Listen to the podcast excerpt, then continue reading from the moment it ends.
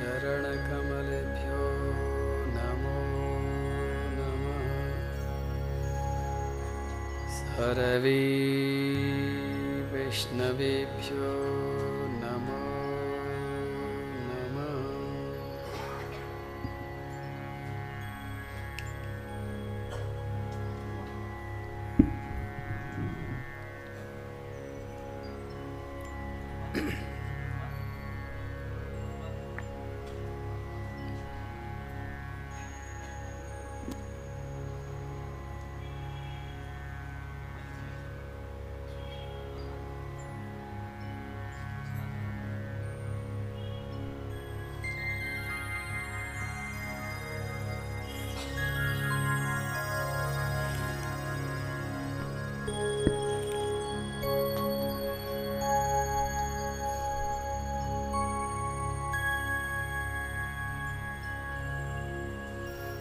आज तो विशेष दिन है।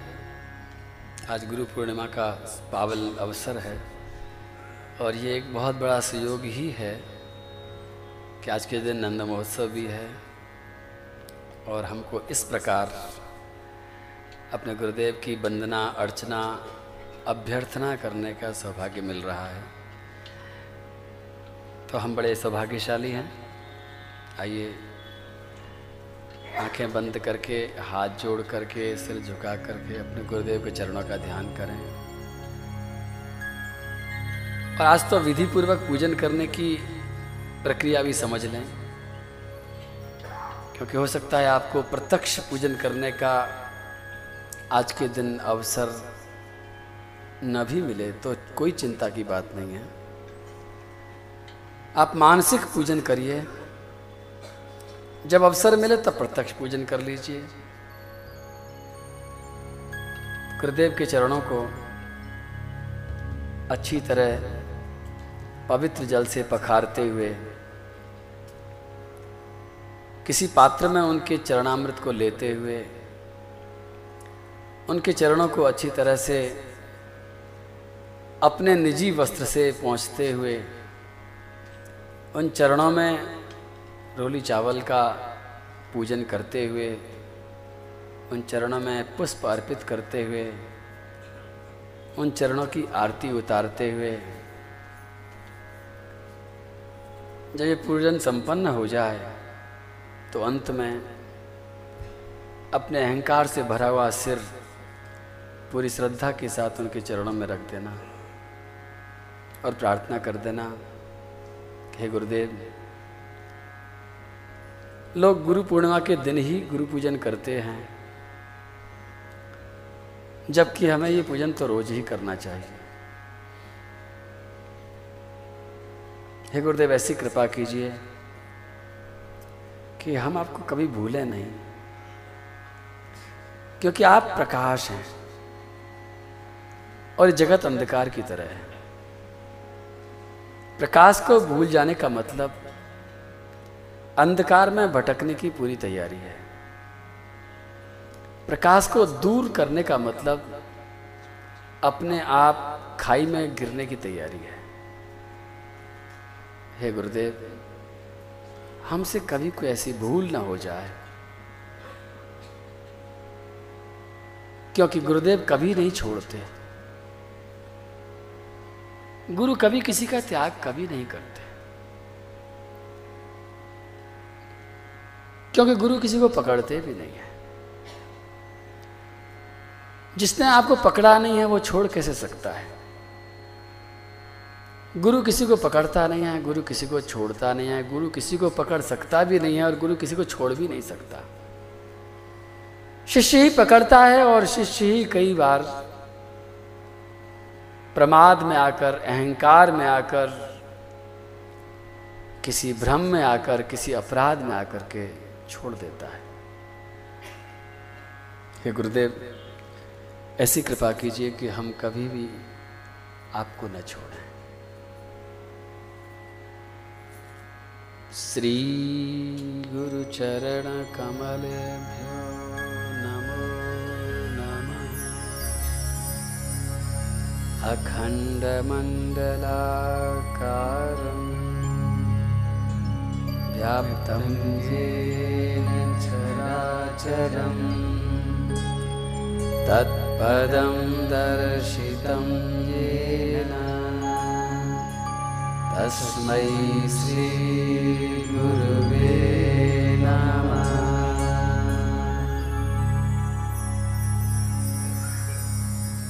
अज्ञानतिमिरान्धस्य ज्ञानाञ्जनशलाकया।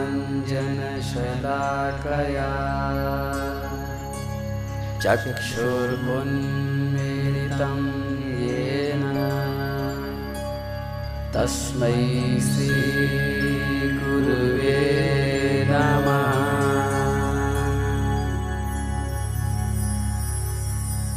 गुरुर्ब्रह्मा गुरुर्विष्णु गुरुर्देव महेश्वर गुरुर्साक्षात् परब्रह्म। तस्मै श्रीगुरुवे नमः।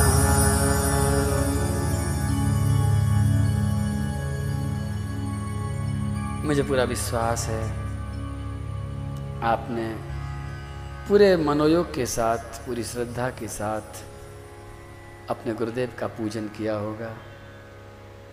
और गुरुदेव ने कृपा करके आपके सिर पर ज़रूर अपना वरदान से भरा हुआ हाथ रखा होगा। आइए सब मिलकर के एक बार, एक ही बार में ढंग से जय बोलें। बोलो गुरुदेव, भगवान की जय।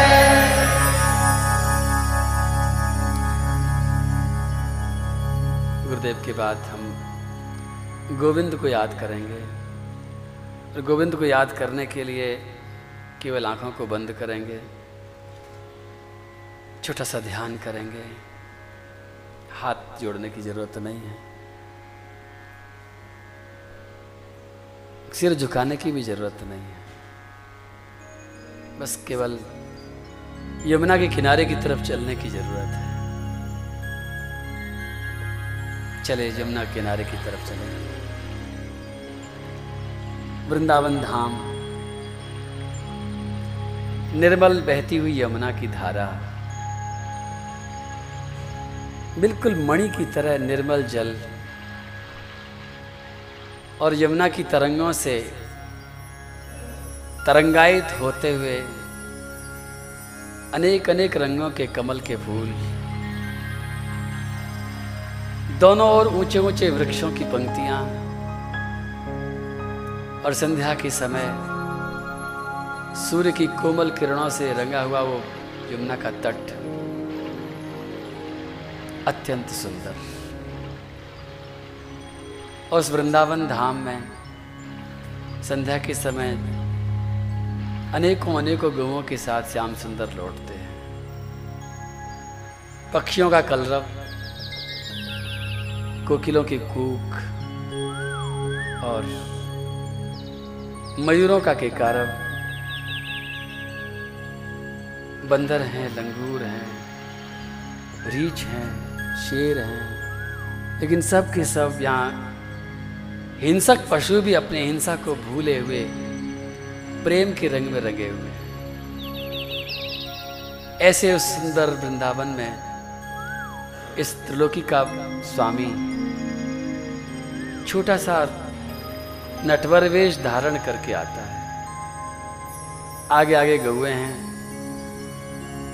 गौओं के पीछे ग्वाल बाल हैं।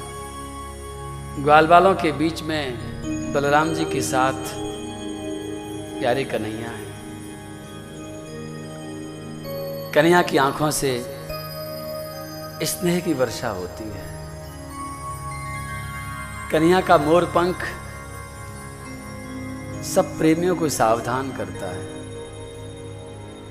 कन्या के चरण उस ब्रज की पावन धरा को और अधिक पवित्र बना देती है। और कन्हैया के गले में पड़ी हुई बनमाला भावरों को निमंत्रण देती हैं। भावरे दौड़ करके आते हैं, गुंजार करते हुए चलते हैं। और उसी गुंजार के साथ में श्याम सुंदर की मुरली जब बजती है कन्हैया अपने प्यारे होठों पर छोटी सी नन्ही सी मुरली को बजाते हुए अपने हाथों से, अपनी उंगलियों से जब उन छेदों में नृत्य सा करते हैं तो ऐसा स्वर निकलता है।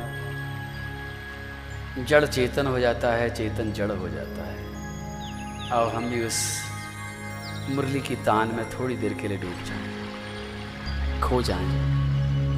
सब कुछ भूल जाएँ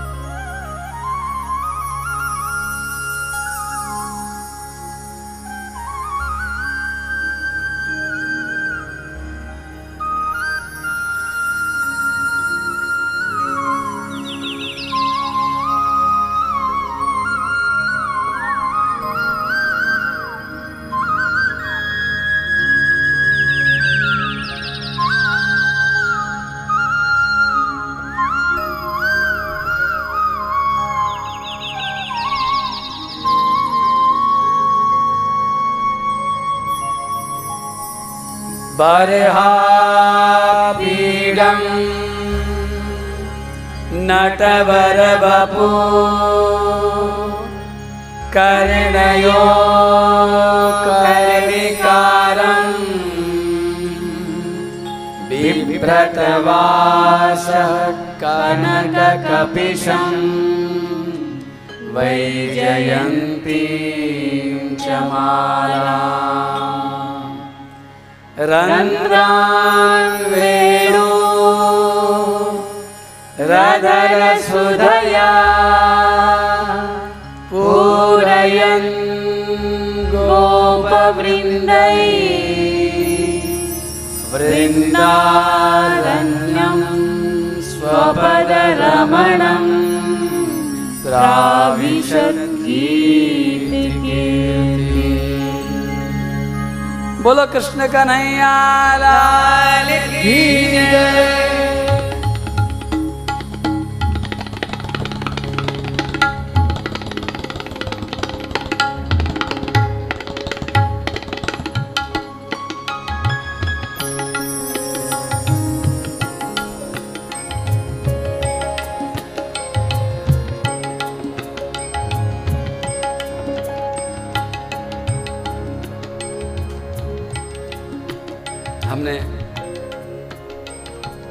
गुरुदेव का ध्यान किया गोविंद का स्मरण किया। आइए अब राधा रानी का स्मरण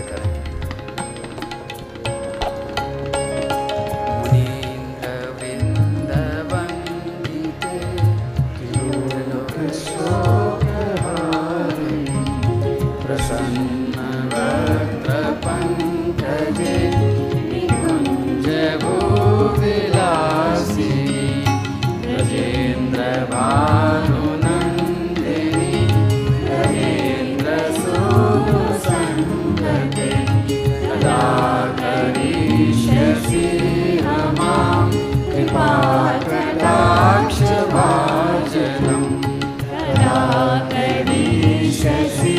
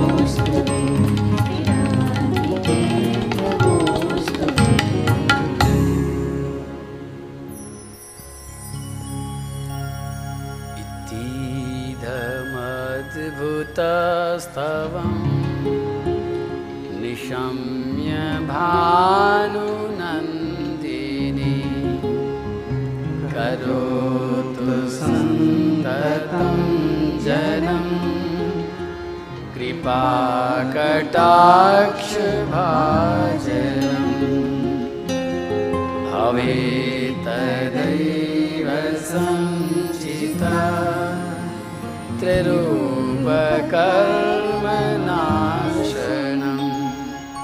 लभे तदा मण्डल मण्डलप्रवे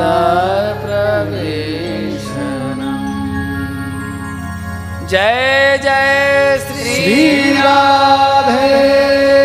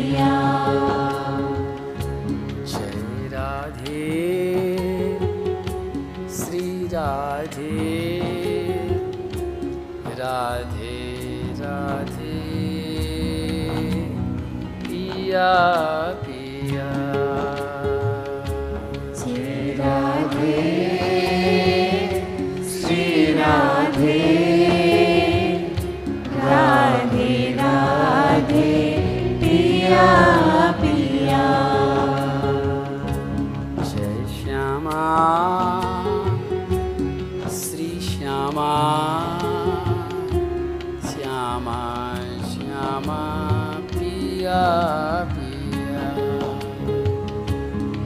श्यामा श्री श्यामा श्यामा श्यामा पिया पिया जय राधे राधे राधे राधे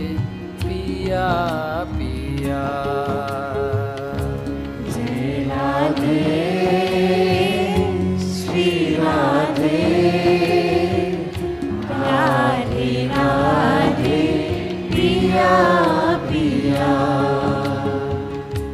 जय राधे। श्री राधे। राधे राधे। पिया पिया। राधे। श्री राधे। राधे राधे। पिया जय श्यामा।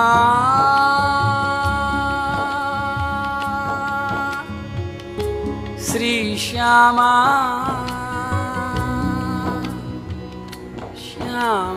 श्यामा पिया पिया श्यामा।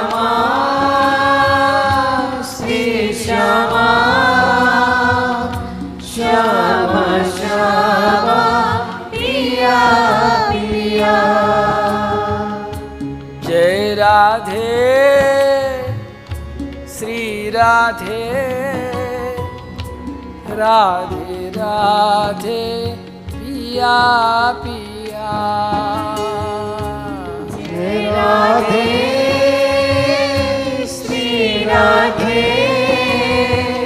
राधे राधे पिया पिया। जय श्यामा।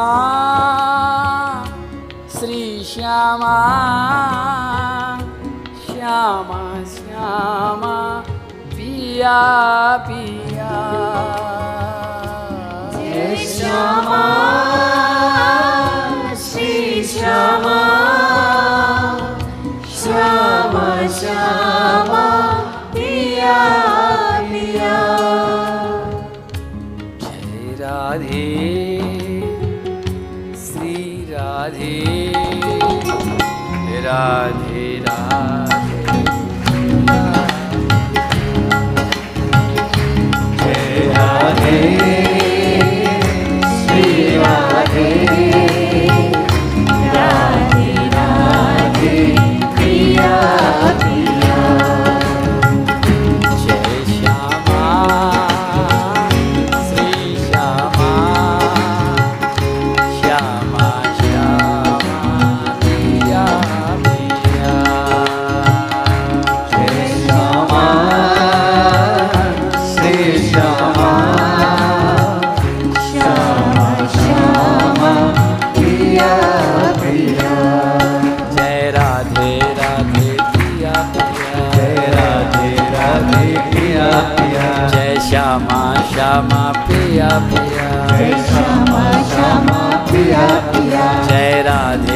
राधे पिया जय राधे राधे पिया पिया जय श्यामा श्यामा पिया पिया जय श्यामा श्यामा पिया पिया जय राधे राधे पिया पिया जय राधे राधे पिया पिया जय श्यामा श्यामा जय श्यामा श्यामा पिया पिया जय राधे राधे पिया पिया जय राधे राधे पिया पिया जय श्यामा श्यामा पिया पिया जय श्यामा श्यामा पिया पिया जय राधे राधे पिया पिया जय राधे राधे पिया पिया जय श्यामा श्यामा, पिया पिया। जय श्यामा श्यामा पिया पिया जय राधे राधे, पिया जय राधे राधे पिया। पिया जय श्यामा श्यामा पिया जय श्यामा श्यामा पिया पिया जय राधे राधे पिया पिया। जय राधे राधे, पिया पिया। जय श्यामा श्यामा पिया पिया। जय श्यामा श्यामा पिया पिया। जय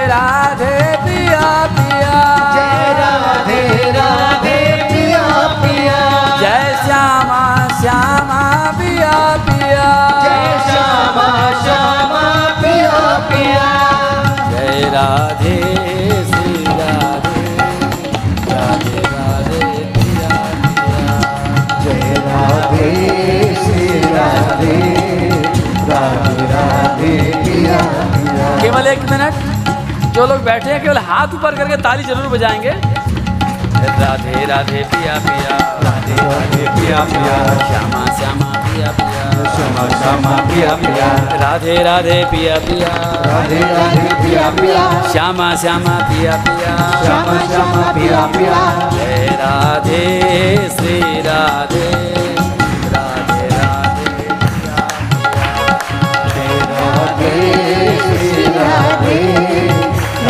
राधे पिया पिया जय राधे राधे पिया पिया। जय राधे राधे पिया पिया। जय श्यामा श्यामा पिया पिया। जय श्यामा श्यामा पिया पिया। जय राधे राधे पिया पिया। जय श्यामा श्यामा पिया पिया। जय श्यामा श्यामा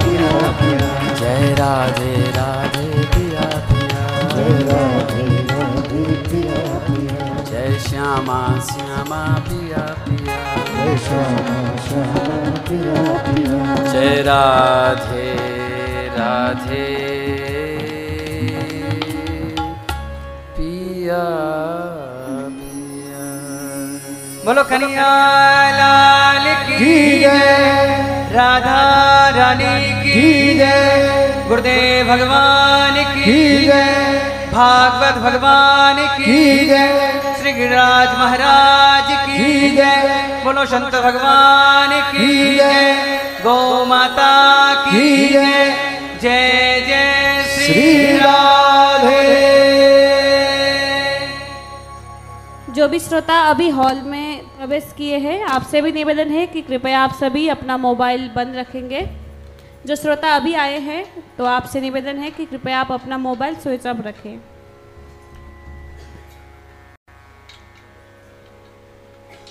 भो प्रजापते राजन् पशून् पश्य त्वया ध्वरे संज्ञापितान् जीवसङ्घान् निर्घृणेन सहस्रशः इति त्वां सम्प्रतीक्षन्ते।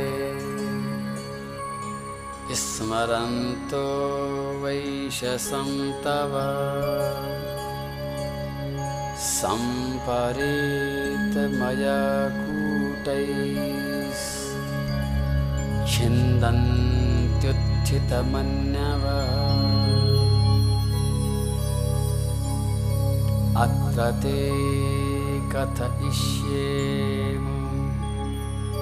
मितिहासं पुरातनं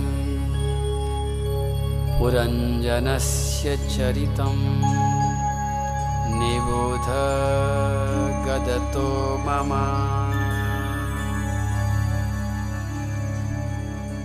श्री नारद जी महाराज, फिर से हमारे ऊपर कृपा करने के लिए पधारे हैं।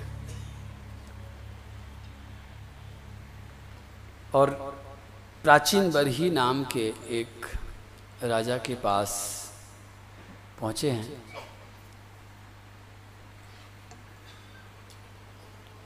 और उस राजा को कुछ दिखा रहे राजा ने बहुत यज्ञ किए। कल मैं यज्ञ की बात कह रहा था। और आज उसी यज्ञ की विकृति की बात कह रहा हूँ। जब गंगा गंगोत्री से निकलती है तो उसमें कोई किसी तरह का विकार नहीं होता। एकदम शुद्ध होती है। जैसे जैसे वो गंगा की धारा आगे बढ़ती है, नदी नाले मिलने शुरू हो जाते हैं। और धीरे धीरे उसमें, उसकी शुद्धता में कमी आ जाती है। ठीक उसी तरह से जो भी चीज़ शुरू होती है। जब ऋषि मुनि गण, जब वेद, शास्त्र, उपनिषद उस चीज़ को जब शुरू करते हैं तो उसमें बहुत शुद्धता होती है। लेकिन मनुष्य अपने स्वार्थ के नदियों को, नालों को मिला मिला करके उसको विकार देता है, विकृत कर देता है। ये गलती न भगवान की है, न शास्त्रों की है, न उपनिषदों की है, न ऋषियों की है। ये मनुष्य के मन की विशेषता है कि वो उस चीज़ को तोड़ मरोड़ करके अपने स्वार्थ में किसी न किसी तरह से उपयोग कर लेता है। यज्ञ की बात कितनी सुंदर थी। कल आपने सुना, यज्ञ यज्ञ यज्ञ। और आज इसी प्रसंग में एक ऐसा प्रसंग आ रहा है कि बड़ा दुख होता है। अभी की बात नहीं, ये हज़ारों साल पहले की घटना है कि प्राचीन बरी नाम का एक राजा यज्ञ लगातार करता चला गया। इतना यज्ञ किया जितना आज तक किसी ने नहीं किया होगा। सारी पृथ्वी को उसने आसनों से ढक डाला। लेकिन मैं एक दिन कह रहा था हम क्या कर रहे हैं? ये तो क्रिया है। हम क्यों कर रहे हैं? यहाँ से कर्म की शुरुआत होती है। ज़्यादातर हमारी आँखें क्या पर टिक जाती हैं? कौन क्या कर रहा है? हम क्या कर रहे हैं? दिखता यही है। लेकिन हम उस करने के अंदर, करने के पीछे हमारे उद्देश्य क्या है? जब तक हम उसे नहीं पहचानेंगे, तब तक हम कर्म को नहीं पहचान सकते। इस प्राचीन वरी ने बहुत यज्ञ कर डाले, लेकिन आज श्री नारद जी महाराज आकर के उसे, उसके राज्य में, उसके महलों में आए हैं। बिना बुलाए आए हैं। इसको ठीक करने के लिए आए हैं कि राजा, ऊपर की तरफ़ तो देख। और जब उस प्राचीन बरी ने ऊपर की तरफ़ आकाश में निगाह डाली तो उसने देखा कि आकाश में बहुत सारे जानवर हैं। और सब के सब जानवर उस प्राचीन बरी नाम के राजा को घूर घूर करके देख रहे हैं। राजा पहचाना नहीं। राजा ने कहा, महाराज जी क्या दिखा रहे हैं आप? ये कौन है? नारद जी ने कहा, पहचानो। महाराज, मैं तो नहीं जानता इनको। कौन है ये? नारद जी ने मुस्कुरा करके कहा कि तुम्हारे यज्ञ में बलि चढ़ाए गए जानवर हैं। अब आप कहोगे कि यज्ञ में बलि कहाँ से आ गई? मैं उसी की बात करता हूँ कि यज्ञ में जब विकार आता है, यज्ञ में हिंसा का कोई काम ही नहीं था। यज्ञ तो परम हिंसा से शुरू होता था, यज्ञ करुणा से शुरू होता था। लेकिन हर चीज़ को बिगाड़ना हमको आता है, इसलिए बीच में, अब ये कैसे कहाँ बिगड़ गया? लेकिन यज्ञ में जानवरों की बलि चढ़ाने की परंपरा कहीं से शुरू हो गई। और इतनी ज़्यादा हो गई। चलो, पता नहीं कौन सा विज्ञान था, उसमें हम नहीं प्रवेश करते। लेकिन बात यहाँ आती है कि ये यज्ञ प्राचीन बलि ने क्यों किए? यज्ञ जब भगवान की प्रसन्नता के लिए किया जाता है तो परम पवित्र होता है। हमें कुछ चाहिए? हम भगवान से मांगेंगे हम भगवान को प्रसन्न करेंगे और भगवान हमको देंगे बिल्कुल सही रास्ता। हम बीच में से भगवान को हटा देते हैं। भगवान, तुम हट जाओ। हमको जो चाहिए हम किसी तरह से भी ले लेंगे। यज्ञ के द्वारा भी जब हम डायरेक्ट अपनी कामनाओं को पूरी करने की तैयारी करते हैं तो प्राचीन बरी किसी स्थिति हो जाती है। प्राचीन बरी भगवान की आराधना के लिए यज्ञ नहीं करता था। वो अपनी कामनाओं के लिए उस विज्ञान का उपयोग कर रहा था। यज्ञ उसके लिए केवल एक विज्ञान था। यज्ञ करूँगा और अपनी कामनाओं को पूरा करता चला जाऊँगा और कामनाएँ कभी शांत नहीं होती है। कामनाओं को जितना ज़्यादा से ज़्यादा आप पूर्ण करने की कोशिश करेंगे, वो उतनी ज़्यादा और भड़कती चली जाती क्योंकि कामना को जन्म देने वाला हमारा मन है। और मन, इसी मन की बात हम कर रहे हैं। इस प्राचीन वरी में कोई दोष नहीं था। अच्छे खानदान में पैदा हुआ है। ज्ञानी है। धर्मात्मा राजा है। और यज्ञ कर रहा है तो मंत्र मंत्र भी बोलता ही होगा। ब्राह्मणों की सेवा भी करता होगा, तभी यज्ञ पूरा होता है। इसमें कहीं कोई दोष नहीं है, लेकिन एक ही दोष है। इसने अपने मन से दोस्ती कर रखी है। और जो व्यक्ति अपने मन से दोस्ती कर लेगा, मन उसको रगड़ डालेगा। मन दोस्त बनाने लायक नहीं है। मन मालिक बनाने लायक भी नहीं है। मन एक नौकर है। इस मन की बात ही हम आज कर रहे हैं कि नारद जी महाराज ने इस मन पर ज़ोर डाला और हम भी आपको एक सोच रहा हूँ कि एक एक अंगूठी जो देनी है, ये पाँचों तो उंगलियाँ भर गई आपकी कल तक। अब दूसरे हाथ में शुरू करते हैं और सबसे पहली अंगूठी यही है कि इस मन के गुलाम मत बन जाना। हो सके तो हो सके नहीं, किसी भी तरह से इस मन को अपना गुलाम बना देना। अगर मन को गुलाम बना लिया तो पूरा का पूरा संसार का खेल बहुत सरल हो जाएगा। क्योंकि सारे बंधनों का कारण ये मन ही है। मन ए मनुष्याणाम कारणम बंध मोक्षयो। बंधन का कारण भी मन है, और मुक्ति का कारण भी मन ही है।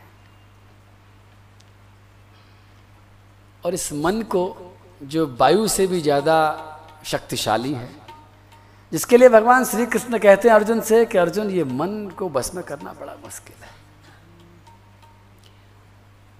उस मन को बस में करने के लिए कुछ बात, पहले तो समझ लें कि बस में करना ज़रूरी क्यों है।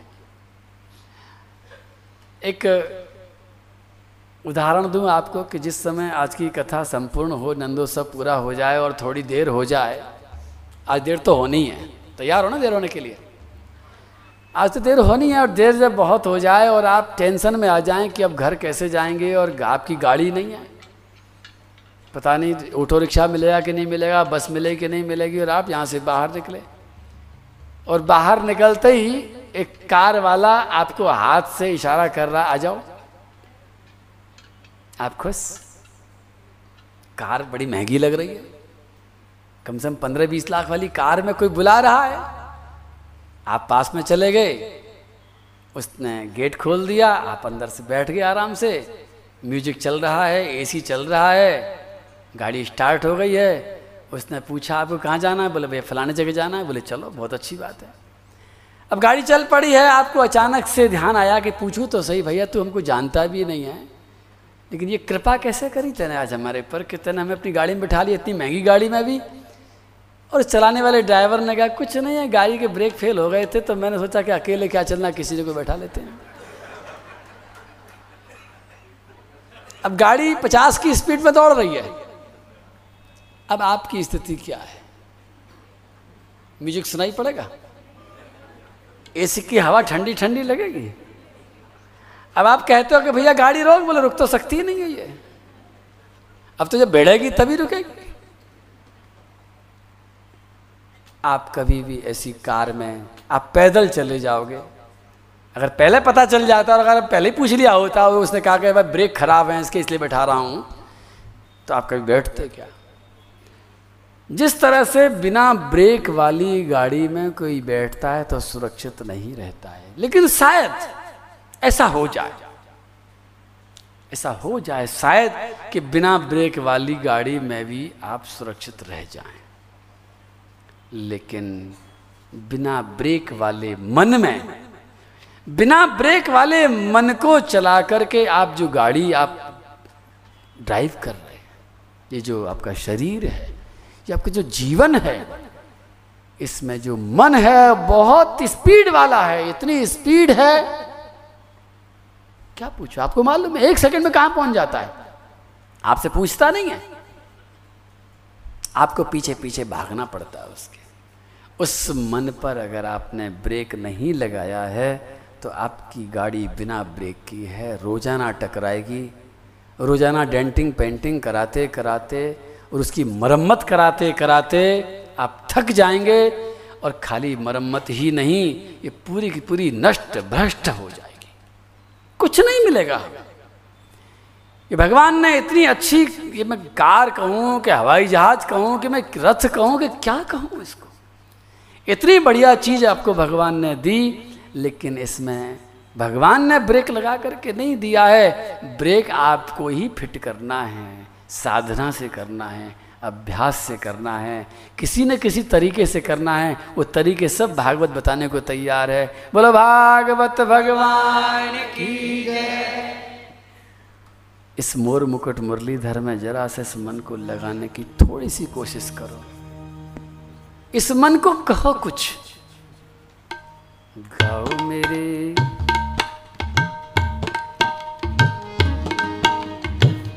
गाओ मेरे मन।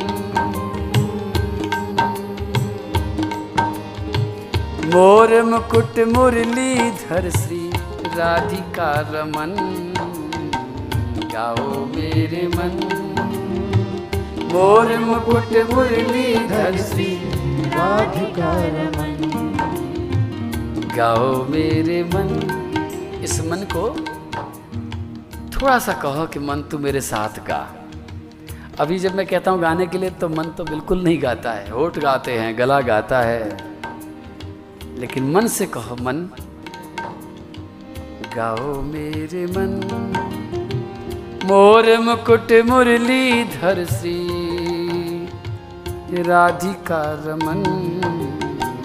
गाओ मेरे मन मोर मुकुट मुरलीधर श्री राधिका रमन।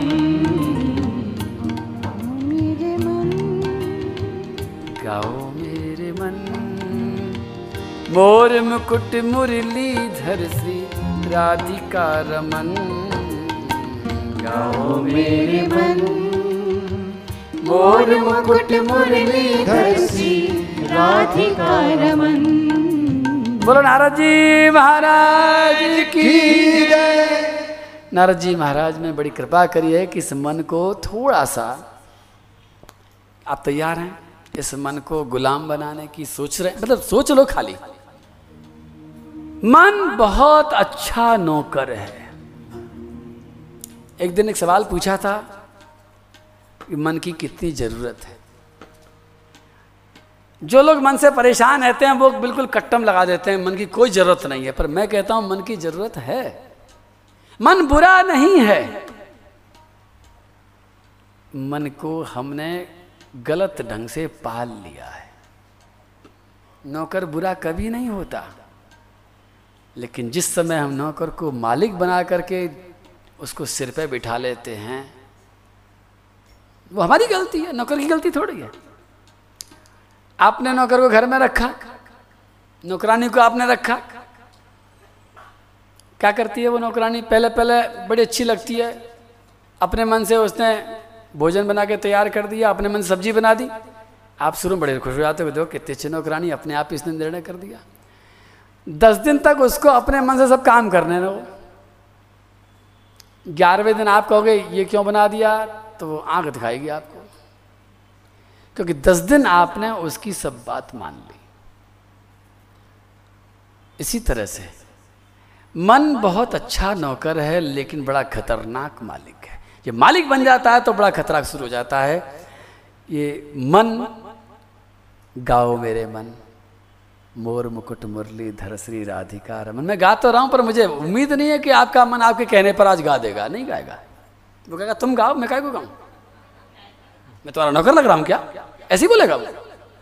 तुम कहोगे मन गा। तुम उसको हाथ जोड़ो, पैर पूजो, तब भी नहीं गाएगा। बोले, मैं तो नहीं गा रहा हूँ, मैं तो अभी जा रहा हूँ मार्केटिंग करने के लिए। तुम बैठे बैठे कथा सुनते रहो। मैं तो जरा सा जब तक महाराज भजन सुना रहे हैं, तब तक मैं जरा शॉपिंग करके आता हूँ, अभी लौट के आया। ऐसे ही करेगा। क्योंकि मन को आज तक हमने आज्ञा नहीं दी। हमने मन की आज्ञा को मान लिया, मन को हमने सिर पर बिठा लिया।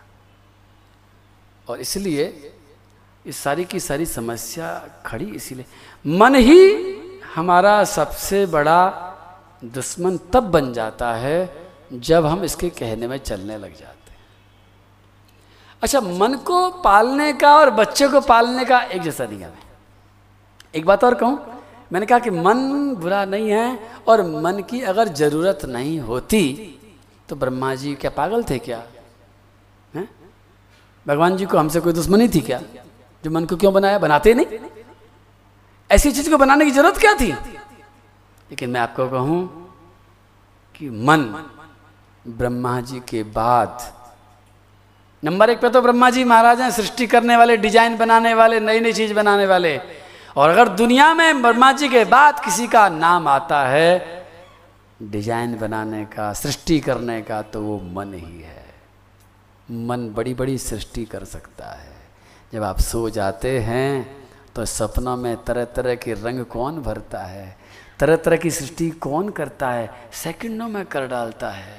और आज की दुनिया में जितनी भी डिजाइनें दिख रही हैं आपको, जितने भी आर्किटेक्ट दिख रहे हैं जितने भी तरह की जो भी कुछ दिखाई पड़ रहा है, अगर मनुष्य के पास ये मन नहीं होता तो ये सारी डिजाइनें नहीं होती। मन के अंदर बहुत शक्ति है कल्पना करने की। और बिना कल्पना के कुछ नहीं बन सकता। कल्पयत।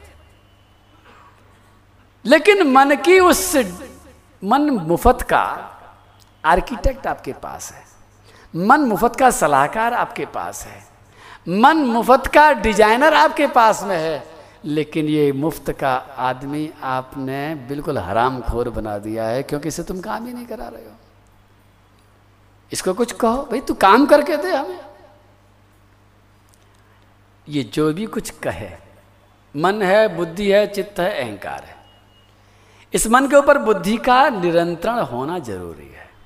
मन का काम है तरह तरह की बात बताना। उसका काम है संकल्प विकल्प करना। विकल्प का मतलब ऑप्शन लाना। जब भी आपको कुछ भी करना हो तो मन को आज्ञा होता कि भाई हम ये काम करना चाहते हैं, तू बता कौन कौन से काम करें। मन तुरंत कहेगा, ये कर डालो, बोले, और बता।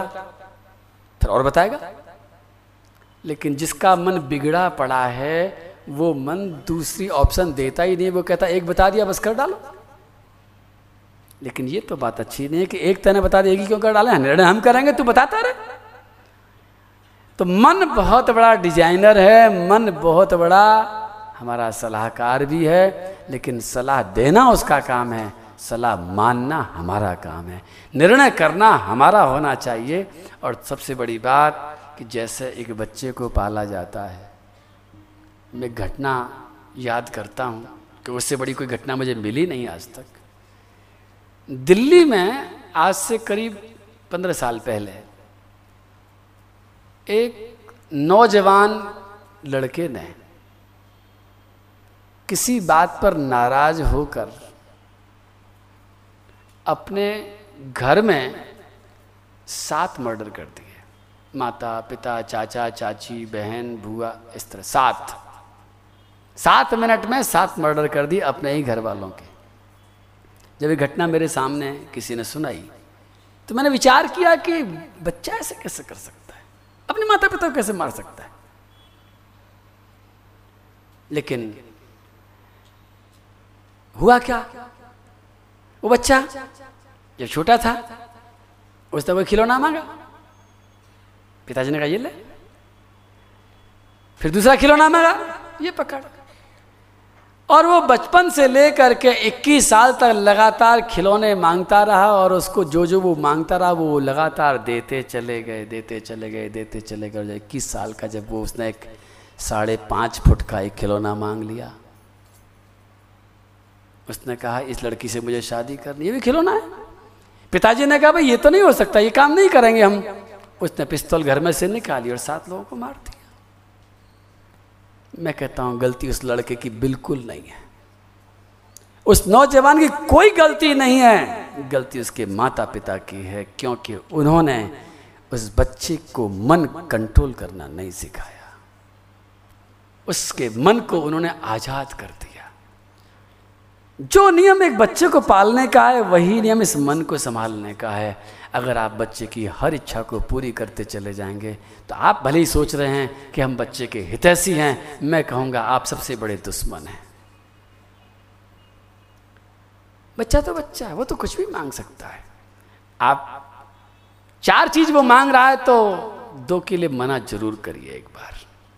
और मना करने के लिए ये मत कहिए कि नहीं देंगे। खाली इतना सा कह दीजिए कि अभी नहीं देंगे, कल मिलेगा। कल तक समय इसको इंतज़ार करने दीजिए। और वही नियम मन का है कि मन को बस में करने का कोई बहुत बड़ी, कोई मंत्र नहीं बताऊँगा, मैं कोई समाधि में नहीं बताऊँगा, बहुत सीधा सा, छोटा सा एक नियम पालन कर लेना कि मन जब भी तुमसे कुछ करने के लिए कहे, कुछ खाने के लिए कहे, कुछ पहनने के लिए कहे, कुछ कहने के लिए कहे क्रोध करने के लिए कहे, जब भी मन कुछ कहे, मना मत करना। नाराज़ हो जाएगा नहीं तो।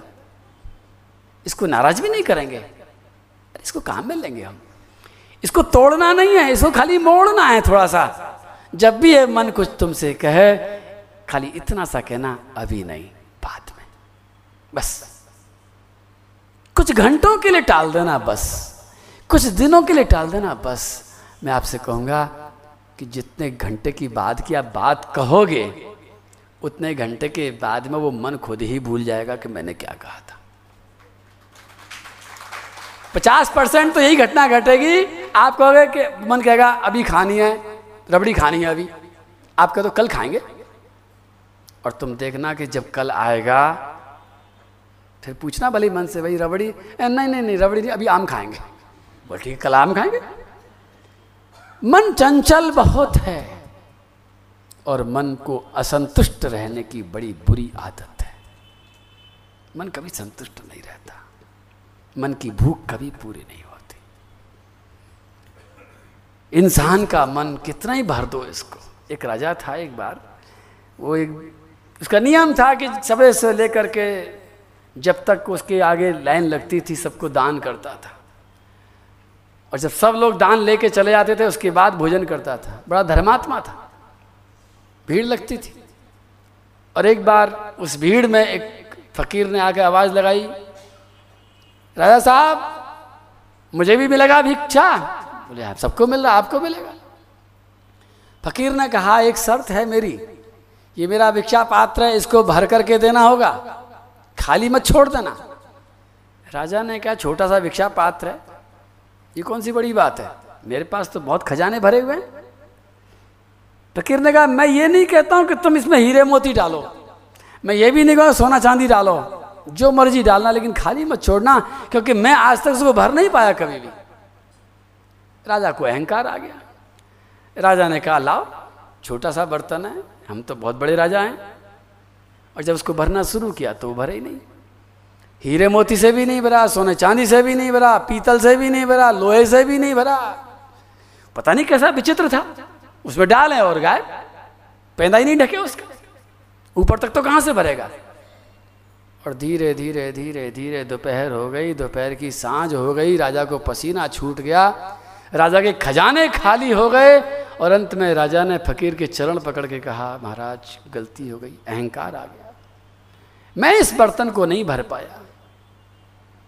मैं गलती मानता हूँ लेकिन जाते जाते ये बताते जाओ, महाराज, ये बर्तन किस चीज़ का बना है जो भरता नहीं है? फकीर बोले, राजा, कोई बड़ी बात नहीं है, मैं एक बार शमशान में से जा रहा था। इंसानों की खोपड़ी पड़ी थी। एक इंसान की खोपड़ी से मैंने बर्तन बनाया है। इंसान का मन आज तक नहीं भरा, ये बर्तन कैसे भरेगा? मन कभी नहीं भरा। आप देख लो, इस मन को थोड़ा पहचानो। आपको कोई चीज़ पसंद आ गई है? आपसे ही कहता हूँ। आपको कोई साड़ी पसंद आ गई है? अब मन कहता है, लाओ। अभी लाओ, तुरंत लाओ, जल्दी लाओ, कैसे भी लाओ। और आप लेने चले जाते हैं, आप कैसे न कैसे करके उसको ले आते हैं और लाने के बाद में फिर मन क्या कहता है? हुँ? मन कहता है कि हाँ अच्छी है, ठीक है। दूसरी वाली और अच्छी थी। मन का नियम है कि जो मेरे पास है, वो बेकार है। जो मेरे पास नहीं है, वही सबसे अच्छा है। आज तक का जीवन आप झाँक के देख लीजिए कि जब तक वो चीज़ नहीं मिली है, तब तक मन पागल हो जाएगा बच्चे की तरह। और जिस क्षण आप वो चीज़ उसको पकड़ाओगे, मन कहेगा, अब छोड़ो, इसकी तो बात ही मत करो। इसकी तो अब तो दूसरी चीज़ की बात करो। जो सुख, जो सामान जो भी चीज़ मन माँगता है और आप उसको देते हैं, अगले ही पल मन आगे सोचने लग जाता है। और मन की छलांग, आज किसी ने अगर एक हज़ार रुपये कमा लिए हैं तो मन कहता है, कल दो हज़ार कमाएँगे। दो हज़ार तो कम से कम होना ही चाहिए। और किसी तरह से अगर दो हज़ार रुपये किसी ने कमा भी लिए तो तीसरे दिन मन दो हज़ार नहीं मांगेगा, सीधे पाँच हज़ार। फिर पाँच हज़ार कमा लिए तो बोले, अब सीधे दस हज़ार की बात करो, दस से कम मैं संतुष्ट नहीं हूँ मैं। इसी तरह से मन आगे से आगे बढ़ता चला जाता है और मन आपको नचा देता है। मन आपके जीवन को नष्ट कर डालता है। मन इस तन को भी बर्बाद कर देता है। तन और मन दो अलग अलग चीज़ हैं। हम तन की आवश्यकताओं को कम करते हैं, मन की आवश्यकताओं को बढ़ाते चले जाते